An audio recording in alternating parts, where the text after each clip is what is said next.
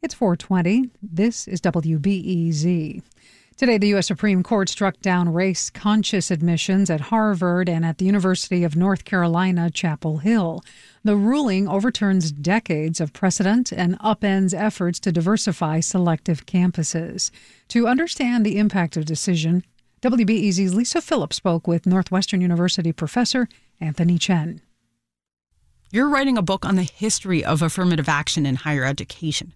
Place this ruling in that history. This decision marks the end of an era, really. You know, affirmative action in college and university admissions, you know, do raise questions for some Americans these days. Uh, but it's unquestionably a legacy of that storied moment in our history when civil rights protesters were braving police dogs and water cannons in the streets of Birmingham I have only just started to read the opinion, but my initial reaction is the, uh, the majority wants to get rid of the way affirmative action is as practiced today. You know, the kind of holistic, individualized review, um, you know, considering race in a flexible way, uh, is is just not good enough for this court. What questions does the ruling raise for you? It's clear that UNC and Harvard can't do what they have been doing. So, what can they do? Is the question that this raises for me. Um, it seems like from what I'm seeing in the opinion uh, here initially that uh, schools can uh, look at application essays that applicants write um, in which those applicants talk about their race. Um, but what is the right way for schools to think about information that applicants are providing about their racial background when they do it in their application essays. Like how how is it that they need to how what, are they permitted to do in terms of weighing that information and using it to factor into the admissions process?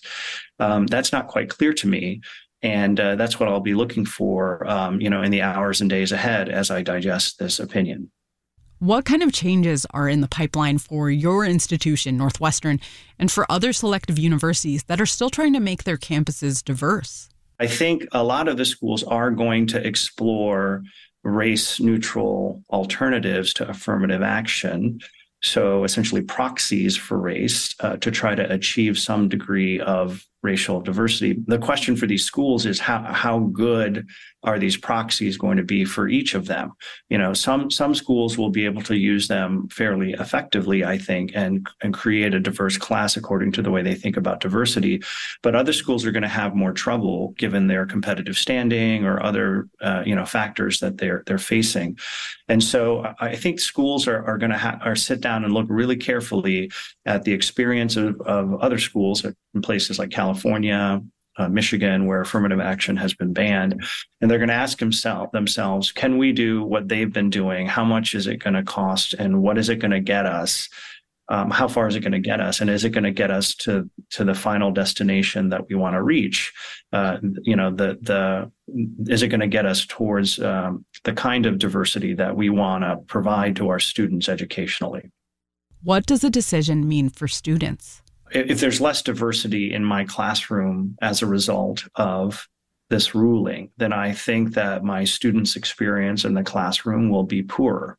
I think that a non trivial number of students are going to, um, you know, they're going to uh, feel like the, the court has kind of turned its back on diversity. That was Northwestern professor Anthony Chen speaking with WBEZ's Lisa Phillip about today's U.S. Supreme Court ruling striking down race conscious college admissions policies. This is WBEZ.